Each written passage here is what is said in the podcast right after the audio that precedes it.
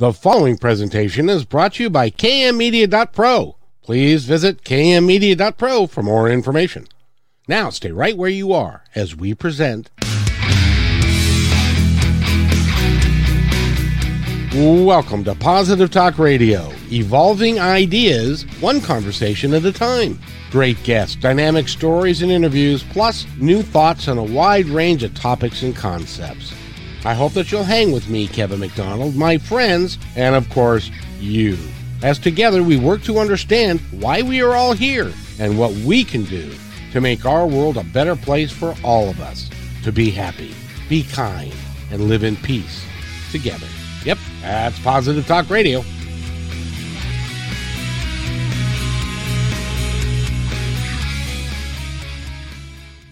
Welcome, welcome everybody to another episode of Positive Talk Radio. I am so excited again. I get excited easily, but not in this particular case because I get to talk to somebody who I'm I'm quite literally talking all the way around the world and back again because she lives in the Seattle area, which is where I live, and uh, she is quite an amazing an amazing author coming up. Uh, she's got a book coming out in January. Her name is Lisa Thompson. She is a mountain climber, which is something that is so foreign to me. I would have absolutely no idea uh, how to, that all works. But uh, Lisa, welcome to the podcast. How are you today? Thanks, Kevin. I'm good. Thanks for having me. How did you get into mountain climbing? well, it started in Seattle, which is where we both are today.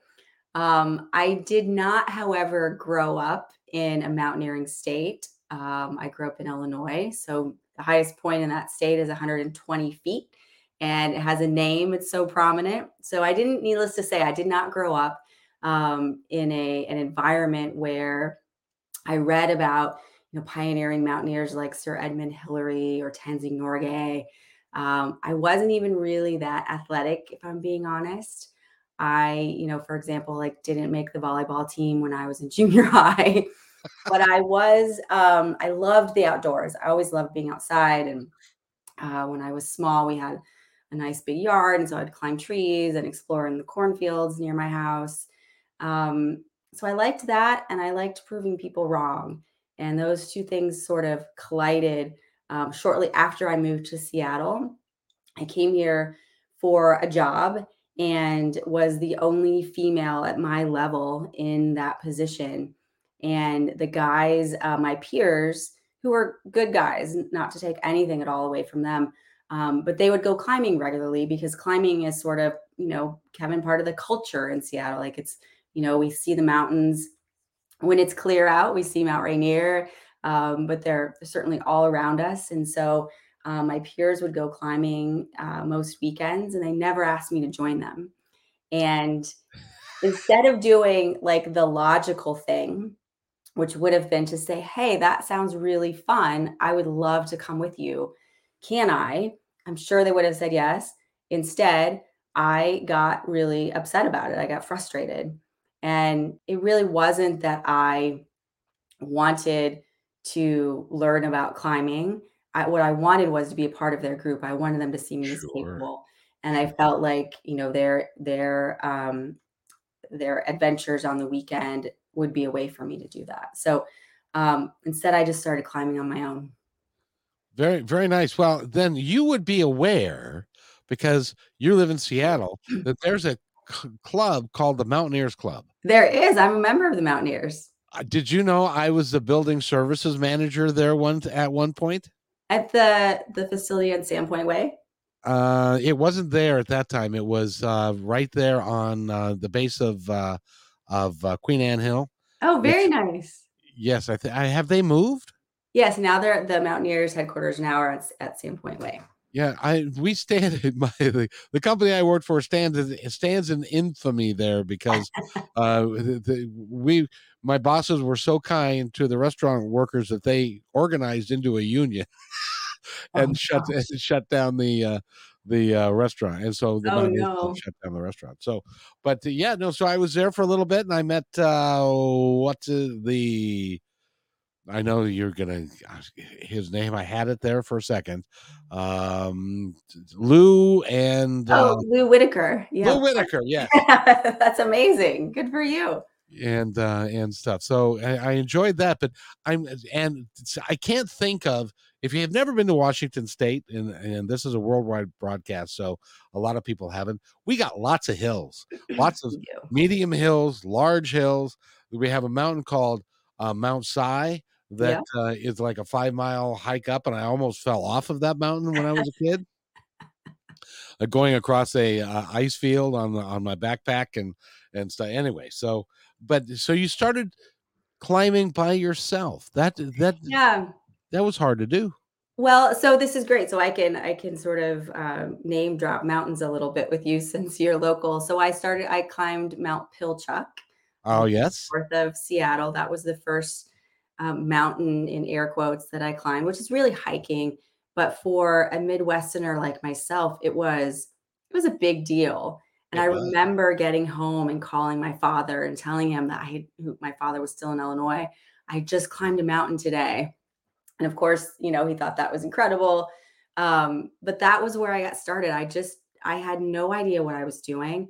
Um, I just started hiking and, you know, hiking up the mountains in the Cascades and eventually signed on with a guide company to attempt Mount Rainier. That was in 2008. Um, we did not summit. The weather um, got bad at about 11,000 feet. And I and our whole team turned around and I was very happy to turn around because I was not really ready. How Um, long did you prepare for that? Because I know that there, they, there's a protocol that you really need to do uh, to, Oh, yeah. to get into that kind of a shape. How long did it take you to get into that shape? Yeah, so I trained for about 6 months and and I take we can talk I could talk all day about training because now I've started my own company called Alpine Athletics where I I train and coach mountaineers to prepare. So I took it very seriously even back then. Um, but I was still pretty clueless. Like I had this huge purple backpack that weighed, you know, an unreasonable amount of weight. Typical backpacks to go up Mount Rainier weigh about 40 pounds. Mine probably weighed 50 because I probably had like a full jar of peanut butter in there or something. I had, I just didn't know what I was doing, but I was very, very driven. Um, and, and I like the idea of a challenge. And Apparently so. apparently, yeah. And so we didn't summit that first year, but I got enough of a taste of, you know, this mix of mental and physical challenge that you experience when you climb a mountain. And I wanted more of that. So I came back the next year and I did summit.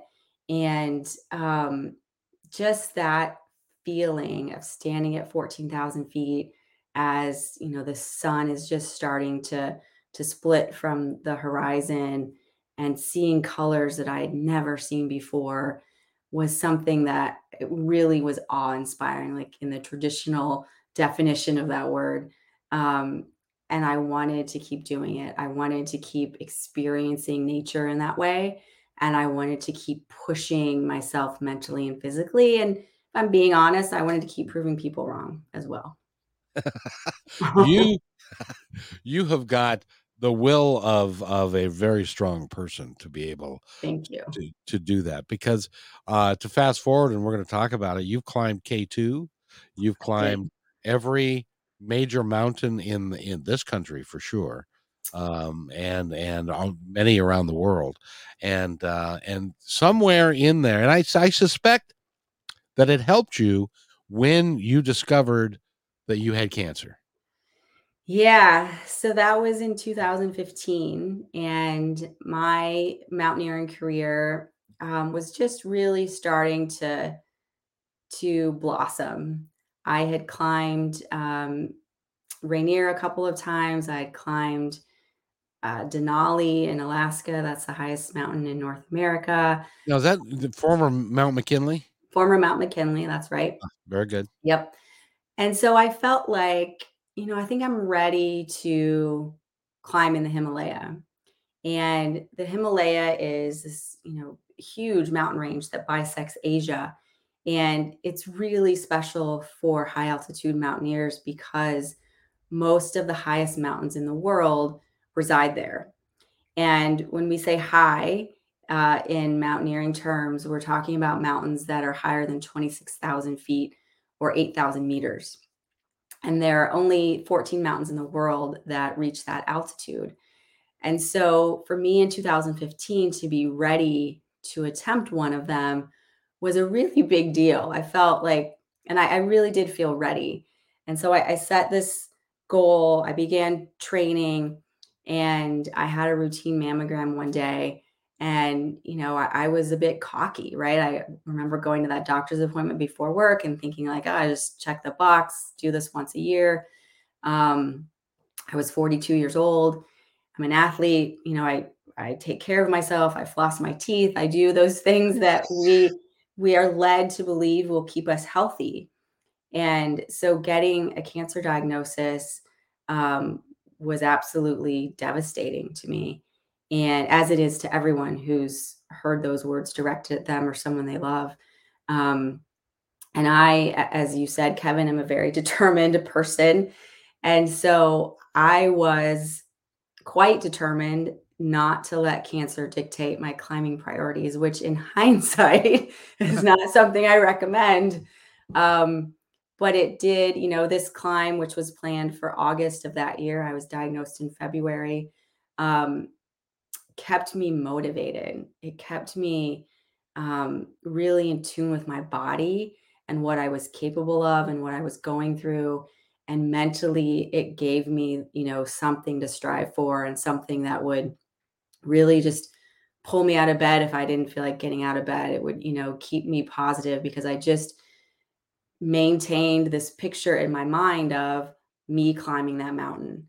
And that is what on many many days when i didn't didn't feel like moving or talking or you know doing anything um, what kept me going.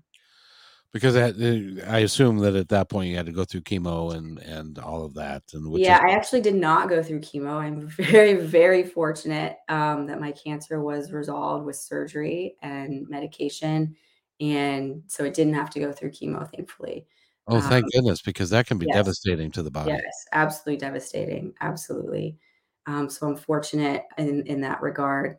And fortunate that I had an am- amazing medical team since we're in Seattle. I'll name them. So Swedish Medical Center, um, yep. just phenomenal. And um, oh, so much to that team. And, you know, we'll talk about it in a bit. But when I, when I stood on the top of Mount Everest, it was gratitude for everyone that had gotten me that far. And, certainly my healthcare team was part of that. You know, it's amazing to me because you, when you're talking about the the height of a mountain, Mount Rainier's uh, fourteen thousand and change. Yep, you're talking about mountains that are almost twice as tall as Mount Rainier. Yeah, so Mount Rainier is fourteen thousand four hundred and ten feet, and Mount Everest is twenty nine thousand thirty two feet. So twice. Even more than twice. Yeah, yeah. So, so you see, you see, when we talk about mountain climbing and that sort of thing, I think about mountain climbing and I think snow, ice, wind, cold.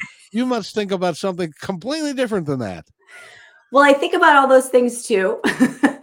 but there's something about that combination of rock and ice and snow and wind and cold weather that motivates me that makes me want to test myself in that environment and test myself with that mountain.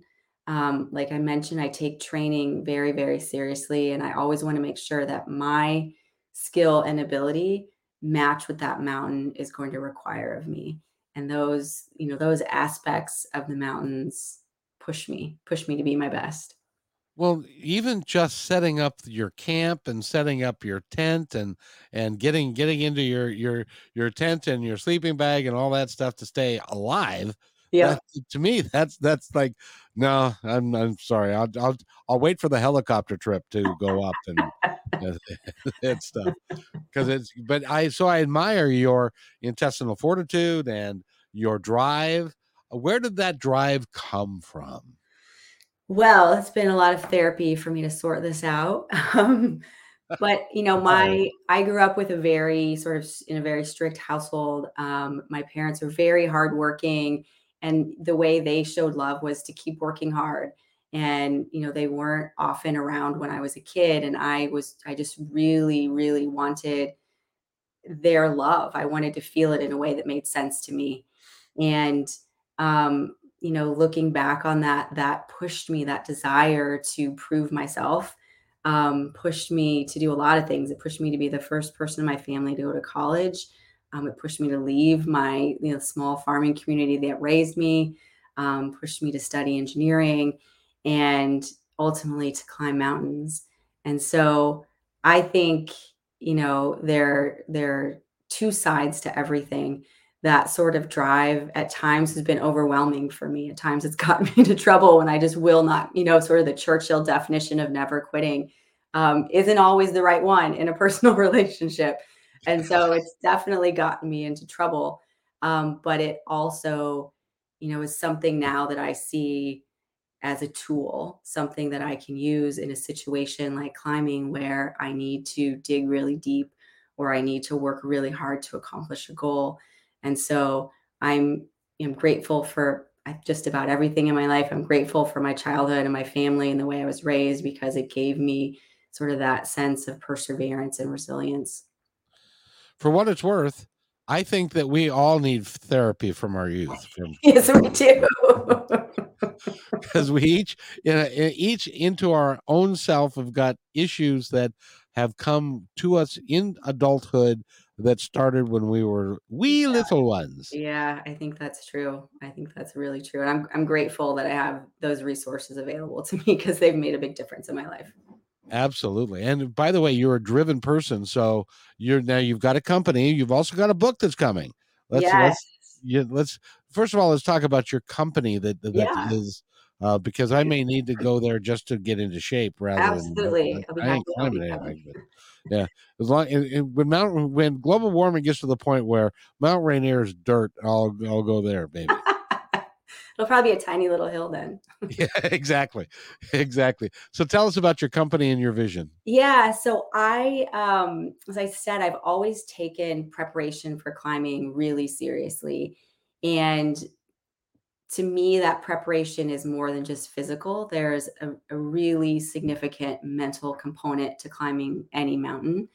Um, and there's also what I call the tactical side of preparation, which is understanding the route and having your gear really dialed and just being prepared and very well rounded. And so I realized uh, a few years into my climbing career that I I took this approach much more seriously than a lot of other people, and it became even for me personally sort of my secret sauce. I was fortunate to work with a, a very skilled mountaineering coach as well for many years. And so I realized that I saw this this idea of preparation differently than a lot of other mountaineers. And so in 2018, um, actually at K2 Base Camp, I wrote out the content for a website and you know sort of the outline of how business would work. Um, I had trained some friends prior to that, but it was in 2018 that I really took it seriously and kicked it off and created Alpine Athletics. And so today I'm fortunate that I've helped more than 100 people summit their their mountains, hit their mountaineering goals. Um, and my my objective is to share everything that I've learned in the mountains with the people that I coach and to make sure, you know, we don't nobody has unlimited time. Most of the people that I coach are, you know, working a very full career, have a family, have so much going on in their lives and they just they want to maximize their time training so that they can be successful when they're in the mountains. And so that's my job. My job is to make sure that you do all the hard work up front so that when you get to the mountain, you're completely prepared, ready for the challenges of that peak and fit physically in order to take them on. And it's really, really rewarding to me. So I, you know, this is Everest season. So uh, Everest summits occurred earlier this month. And I was fortunate that three of my climbers summited and it's just the coolest experience to to get those text messages from them and see their summit photos and know that I've played a part in helping them get there. Do you ever have a conversation with somebody that uh, goes like this? You know, you haven't really done everything I've asked you to do, and you're not prepared. and so, consequently, I'm going to recommend that you not go.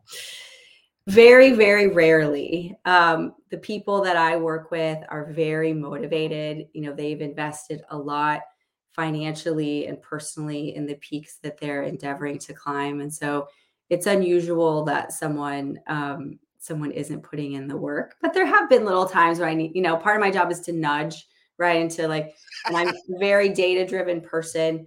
Um, and I, I, like to just sort of let those, you know, I'm, I'm, recording everything that the athletes I work with do um, via their smartwatches. And so I like to let the data sort of speak for itself and say, like, this is where ideally, you know, someone climbing Rainier should be here, and this is where you are. And I think these are the things we need to do to get you there. I'm willing to bet that your your nudge is uh, more like uh, a push for some folks. well, I like to say that I meet the athlete where they are because some people come to me and they really have like maybe they just watched 14 Peaks on Netflix and they're like, I want to do that. And they don't know anything about climbing. Or other people have attempted Everest before and not been successful and realized that their training was part of the Delta. And so I like to really tailor sort of my input and, you know, certainly my training plans for that athlete because I think that's how we're the most successful together. Well, you certainly have a lot of credibility. Thank because, you. Because it's like um, somebody says, "So why should I hire you as a coach?" Well, I've climbed K two, and I've summited K two. I've summited Everest. I've summited Mount McLean, McKinley, and so I'm good at what I do. and and you're able to, um, but the other the other aspect of climbing a mountain that I wanted to touch on was the, the you know the unfortunate thing about there are people that are still on K2 that have been sure. gone and dead for a long time. Sure. Uh, it's a dangerous thing to do. Yes, it is a very dangerous thing to do. Um, and K2 in particular um, is notorious for being dangerous, is notorious for being a deadly mountain. Um, one of the first people to summit it coined it the savage mountain that tries to kill you. And I felt that every day that I was there. Um, as I said, I, you know, I felt very in sync with Mount Everest. I felt like, you know, it was challenging, but the mountain and I were working together as a team. And I did not feel that way on K2.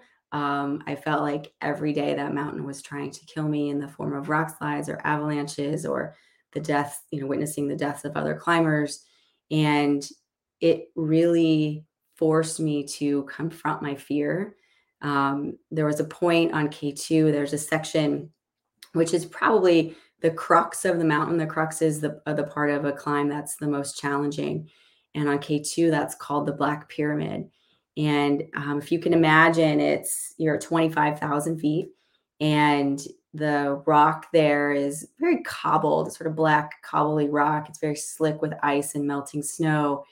And I'm attached to the mountain with my harness and a climbing rope, um, breathing bottled oxygen. I'm wearing a bulky down suit and crampons, which are not the ideal gear for rock climbing, but given the terrain of a mix of rock and ice, that's that's what we were wearing. Um, and it was incredibly challenging climbing. And I, I wanted to quit.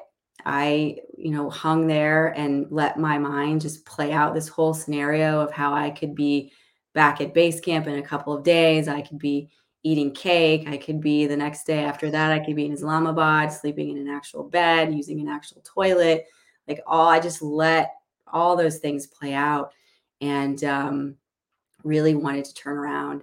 And I, in that moment, uh, just paused, took some deep breaths, and said, Is this all that I'm capable of? And my honest answer was no, it wasn't. I knew I was capable of more. I was just tired and I was frustrated and I was embarrassed that I was climbing slowly.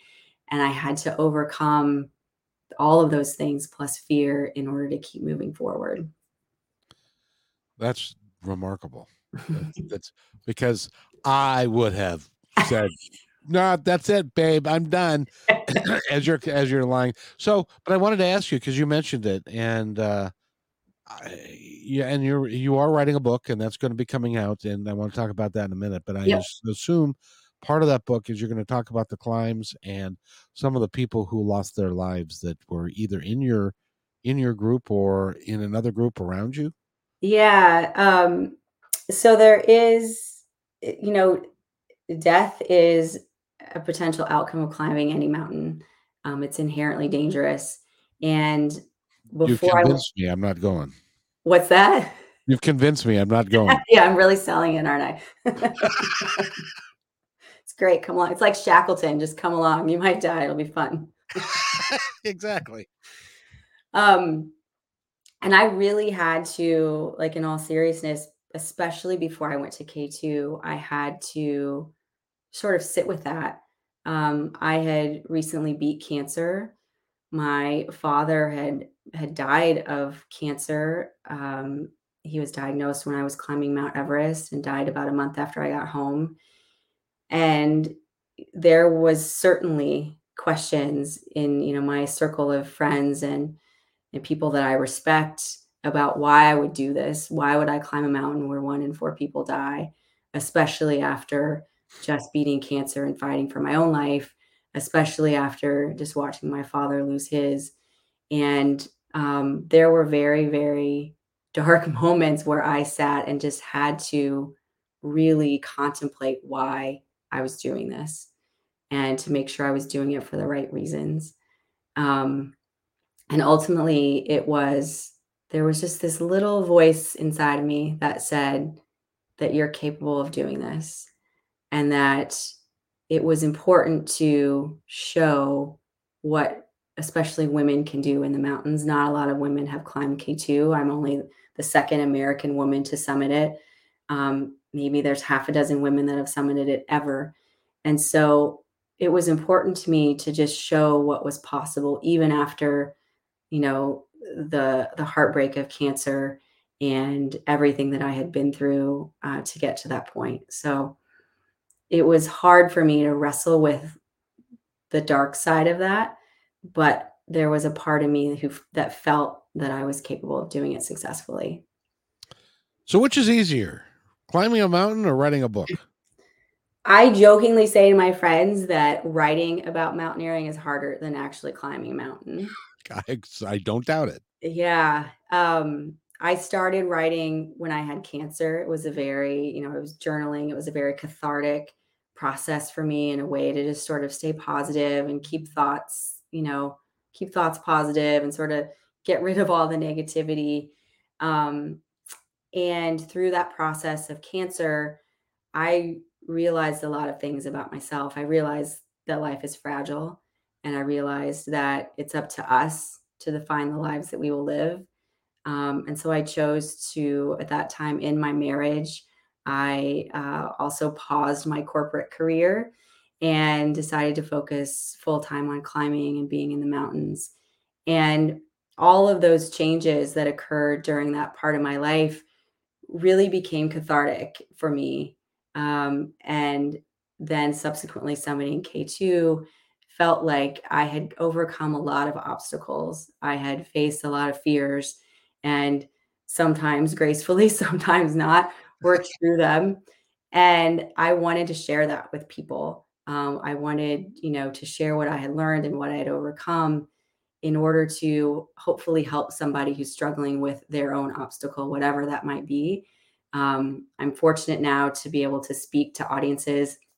And the best, absolutely the best feeling is when someone comes up to me after and says, I'm going through this thing with, you know, my family or my kids or whatever, my health. And I realize now that I can get through it. And so my, you know, my hope for finding elevation when it's launched in January is that it it gives that to people. It is a climbing memoir at its core, so it will appeal appeal to readers who are interested in the mountains and in climbing, but it's also a really deep and personal exploration into human motivation and risk taking. Well, and it's also a, um, and obviously the book isn't out yet, so I'm. This is my assumption anyway, is that it is also a, um, an illustration of what's possible. Yes. Uh, of when when somebody makes a decision that uh, n- number one, you had a bunch of strikes against you. You're For like, you're like, oh come on, you're a woman, you can't do that. Then the women can't aren't, don't climb K two. For sure. um, you know, and and all of those. eh, but it transcends mountain climbing. It trans it it it, it is in every aspect of our lives. We all have talents, and if we believe that we can rise to the the the best use of our talent and can and can make it, we can. If yes. we if we don't believe that, We well, won't. we can't. So this is just a great example of, of the book, and and I, I envision that you're gonna the book's gonna do very well, and uh, your speaking career because of the book is gonna do very well. well, thank you. I appreciate that endorsement very much. Well, and and I'm not coming to get into shape with you. I it would scare me, but no. it's not the first time I've heard that, Kevin. I don't doubt that. I don't doubt that. But uh, but uh, so let me ask you: Do you feel proud of yourself? I am proud of myself. Yeah. As well, you should be. That's an important question. Um, I am proud of myself, and I when I summited K two, I, you know, I there was a point where I'm climbing and I looked up and I I'm on this snow slope and there was a lot of fresh snow. So as I'm stepping, um, just about every step is breaking, even though other people had stepped there before me and sort of sliding and stepping and not making a lot of upward progress. And I looked up sort of in the midst of that frustration and I saw the point where the sky and the snow met. And right there, I saw bright colors. And I knew that those were people's down suits. There were people standing there, and that meant it was the summit. And um, I wanted to cry so badly in that moment. Just, you know, it's all this emotion of everything that had gone into getting me that far. Um, and I, you know, sort of reprimanded myself and said, like, keep it together. Um, and, you know, 30 or 40 minutes later, I stood on the summit and um, that was an accomplishment that I will forever feel proud of and grateful for. And that gratitude, I think, is something that I want to take with me every day um, because it's so easy sometimes in our lives to to look past that. But those feelings, those emotions were very special for me. I have to remark, I just finished a podcast before our podcast, and the uh, subject of the book that they were talking about, he had gone to Uruguay, no Paraguay, Paraguay, and he was, and he put the eh, put together a leper colony. He took his family down there. He was a doctor, and he he did incredible things over the course of his life. Wow. And I asked them because he, he died at 94 or 96. And I said, at the end of it, was he proud of himself? And they said no. He didn't understand all the things that he had done in his life. Oh, And I and it was like, that is terrible. it's Uh, heartbreaking. Yeah, it really is. So so my advice to you is whatever you're doing, do it to the best of your ability and be proud of yourself. Yes. Yeah. Yeah. Wow. That's sad to hear. and but but you, you, so what's next? You've got other plans. What's next for you? You you've got your book that's coming out. Are you going on a book tour? What are you going to do? So hopefully book tour we'll see covid wise how that plays out but i would love i've been doing some readings virtually and i love i love doing that. So hopefully we can work in a tour as well. Um i you know i'm fortunate to have climbed many mountains in my career and i'm i am continuing to climb. Um after in k2 i really don't endeavor to climb anything that deadly or that challenging again.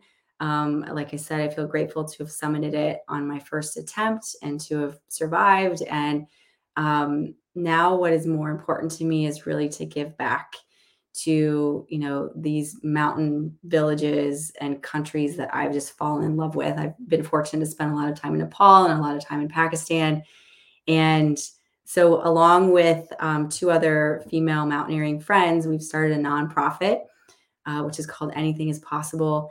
And our mission um, is to prove through mountaineering that anything is possible for women in the mountains. And so, um, we are raising funds to support women's education in Nepal. I was shocked to learn that for women, Nepalese women over the age of 15, something like 48% have never had any kind of education. oh, no. um, at all, which is hard hard to imagine. You know, sitting where we are in the United States, and it's especially shocking to me because women, you know, really are the heart of those communities, the heart of the family, and so we want to support every year at least one woman to um, to realize whatever her educational dream is. If she wants to learn accounting, if she wants to open a tea house, if you know she wants to learn to be a seamstress, whatever that is, we want to support that. And um, in terms of climbing, we're uh, employing only women on our team. So sorry, Kevin, even though you're going to get in shape, you won't be able to join us this fall. That's all right. That makes me feel good right there. um, but it's important to us to show, you know, what women can do when we support one another and when we work hard as a team. So our entire team, and I, I don't know if this has ever happened. There have been other women only teams, but I know that at least some of them have been supported by men. And so we are, you know, every single person, like the cooks, uh, the women carrying loads, fixing the rope, everyone will be female on our team and um, our goal is to you know really support them um, and you know just sort of pay homage to the work that they do in the mountains in Nepal. So we're super excited. We're climbing a mountain called Cholatse, uh, which is in Nepal. It's 6,800 meters. And um, yeah, if you want to learn more, you can check out my website on Lisa Climbs. But uh, we're planning to go in October. Your website again is? lisaclimbs.com lisaclimbs.com and the website for the nonprofit if somebody wanted to you can link it. it it's anything is possible dot today but it's all linked from lisa climbs oh that's awesome that's awesome and and you're i wanted to talk to you because or ask you about this because i've heard about sherpas and and the and the folks that are there are they as hardy as i've heard that oh my are? gosh unbelievably strong and humble and fun. Um, yeah. So, you know, where my backpack, I mean, I'm a small woman, I, I weigh 112 pounds. Um, and some of the Sherpa are the same size as me. And if my backpack weighed 35 pounds, theirs weighed 65 pounds. And they were moving faster than me in the mountains um, and doing, you know, carrying super heavy loads up the hill before breakfast.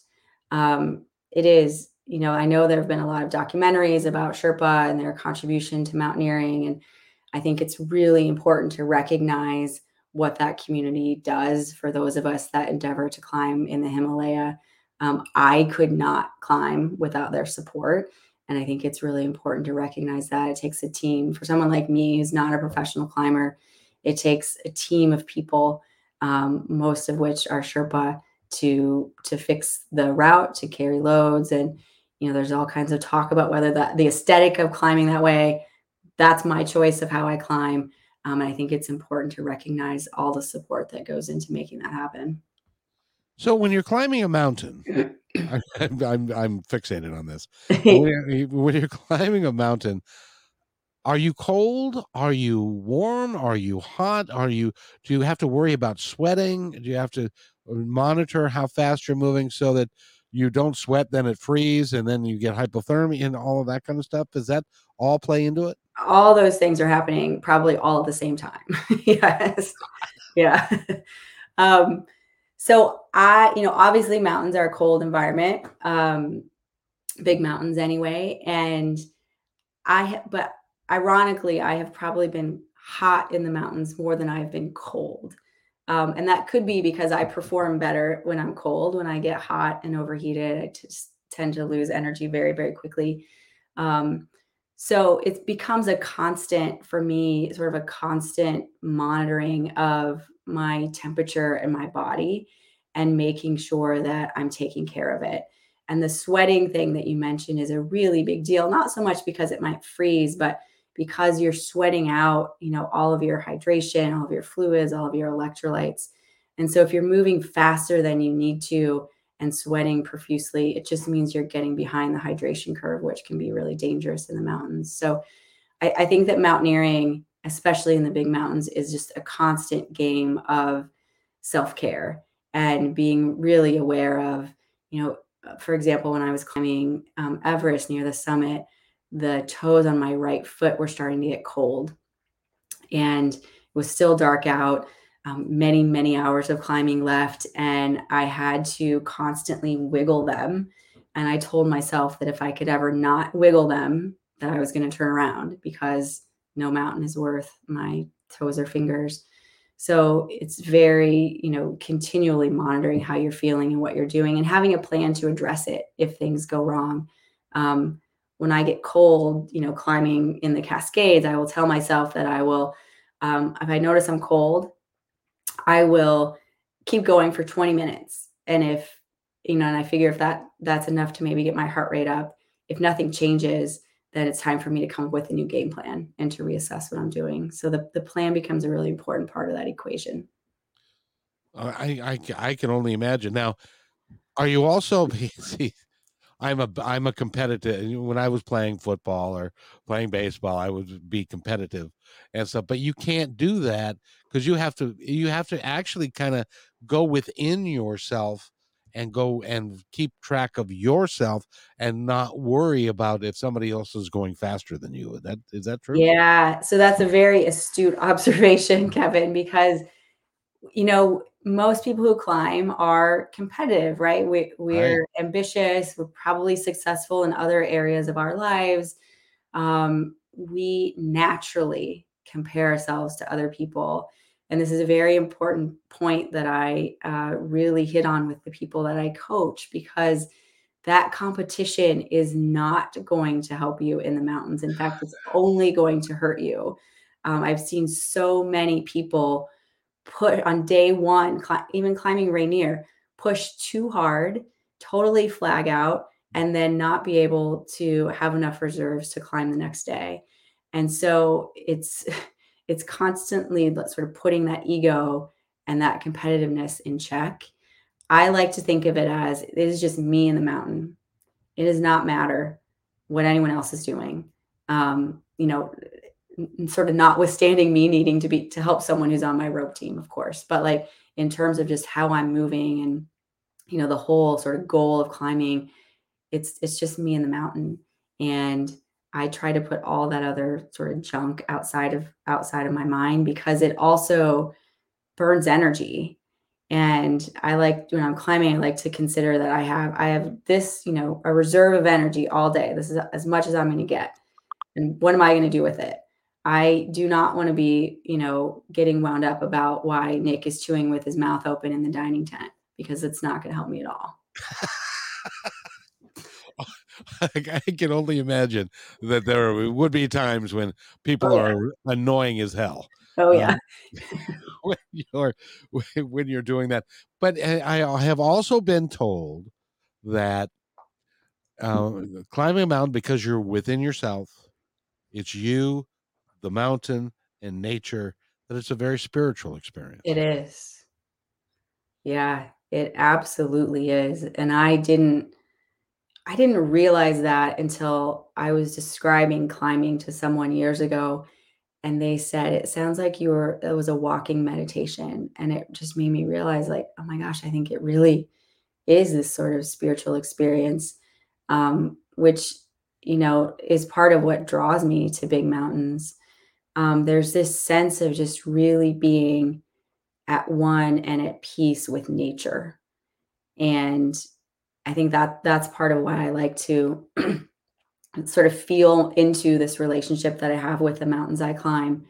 Um, you know, often you are in the dark, sort of head down by yourself, and everything else is gone, right? There's no cell phone, there's no garbage to take out, there's, you know, no homework to do.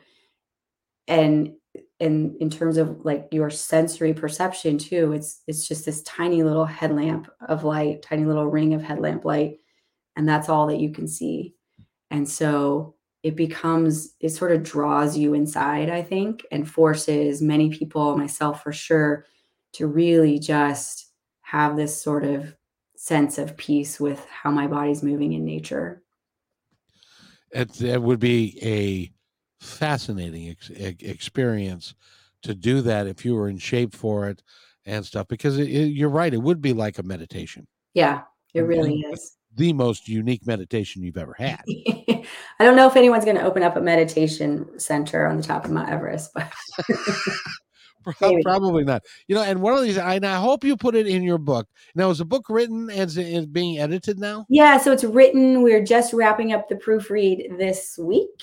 Um, the digital advanced reader copies are available. We'll have printed versions of that in a couple of weeks, and it will be launched in, in bookstores and available digitally on January 10th of next year. So, so I hope you put in there some of the some of the logistical nightmares that have to go with that. Like, Oh, Like- yeah. what happens? And, and I, yeah, we don't need to talk about it here, but it just as a, as a, as a question, what happens when you have to go number two at twenty two thousand feet? Yeah.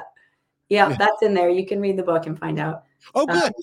also also commentary as a woman like getting your period at 26000 feet not really fun to deal with either um, so all of those things are in there for those of you that are curious enough i will just say it's sort of like high altitude gymnastics I can only imagine. I can only imagine. By the way, we're talking with Lisa Thompson, and uh, she is an amazing woman in anybody's book. She's the second American woman to climb K2. Uh, she's climbed Everest. She's climbed. She's clumbed almost everything that's worth clumbing, and she's she's a and you're a lot of fun to talk to, and I thank you uh, for for being here yeah my Uh, pleasure thanks kevin is there anything else you, you would like I- i'll tell you what um i want to set set aside and get let you have a couple of moments to tell our audience anything that you would like them to know uh-huh. about now or in the future So let me, I like to talk about finding my voice. This is something that I spoke to uh, in the book and something that um, took me a long time as a female mountaineer to do. Um, I was just listening to another podcast of, a female mountaineer, and there's just so few of us. It's gotten better. Um, but when I started climbing, I was often the only girl on my team. In fact, I almost called my book The Only Girl. Um, and that caused me to not use my own voice. It caused me to often go along with things that didn't feel quite right to me. And there was a moment when I was descending K2. Um, so I had just summited and I was at a point in the mountain where it is just steep ice, like blue ice, um, very dense. And it happened to be happens to be the point on the mountain where the most people have died have fallen and died. And i knew that. And when i got there that day um, sort of standing on the precipice of this ice face and um, there are two ropes there one is meant to ascend and one is meant to descend and i'm going down so i walk over to the rope to descend and there's someone laying on it someone had decided to use it to go up instead of down and had gotten fatigued and was laying there on the ice. And um, in that moment, my uh, friend and expedition leader, Garrett Madison, said to me, I, th- I think you need to descend. And he described this method called arm wrapping, which I had done hundreds of times. Um, it, is, it is not the most secure way to descend a big mountain. And um, it just didn't feel right to me.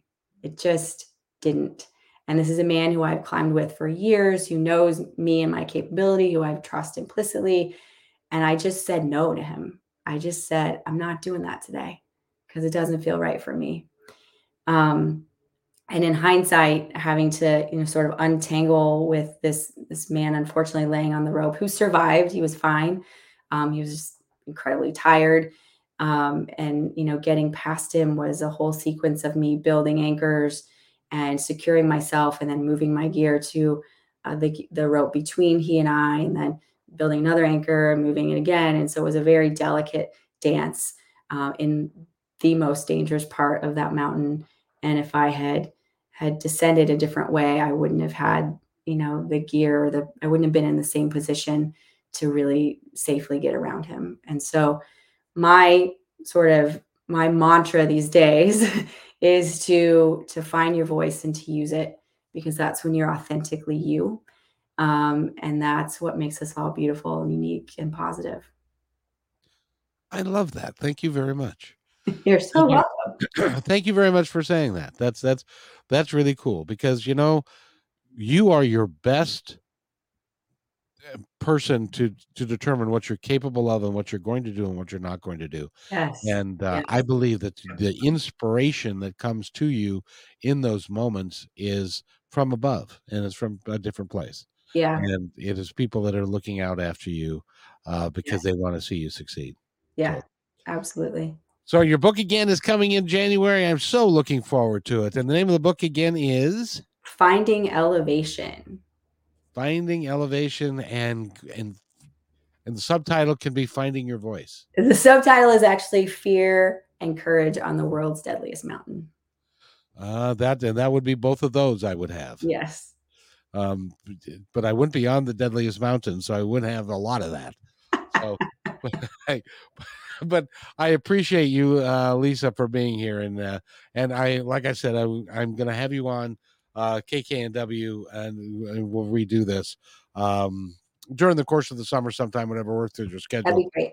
Because I imagine you are a busy person. Where where where are you going to climb next? So the next climb I have is actually I have two climbs in July uh, in the Cascades. So Shuksan and Baker. And then I'll probably sneak a Rainier climb in there somewhere this summer. It's my goal to always get up that mountain every summer. And then I'll be headed to Nepal to climb in the Himalaya in October. I can tell you that uh, just by the way you said that, I'm going to sneak in a climb a Mount Rainier. You know, there are people who spend six months to a year of trying to get into the type of shape to do, and you're just going to sneak off one day and go climb the mountain. That's pretty amazing. Well, not to take anything away from anyone. It's it was it's always been a challenging mountain for me. It's always very fun though. Um, and I love that it's so close and easy to climb if it's if the weather's good. Absolutely, and and we have got some of the best weather, uh, but uh, I've also seen times when it can be clear everywhere else, and the uh, mountain is shrouded in in uh, clouds as well. Absolutely. Yeah. You have to be careful. Thank you so much for being here, and and if you'll wait right there, I will be right back and uh, and stuff. Okay. Thanks. Thanks for enjoying this episode all the way to the end. Please give us a like and subscribe to this channel. This has been a production of kmmedia.pro. Please visit our website, oddly enough, named kmmedia.pro, for more details about us and our mission, which is to provide great positive programming designed to inspire us all. I'm Kevin McDonald, and I'm proud of these shows, and I truly hope that you'll like them and share them with friends and family. So, on behalf of our entire team, remember be kind to each other because each other's all we've got. We'll see you next time.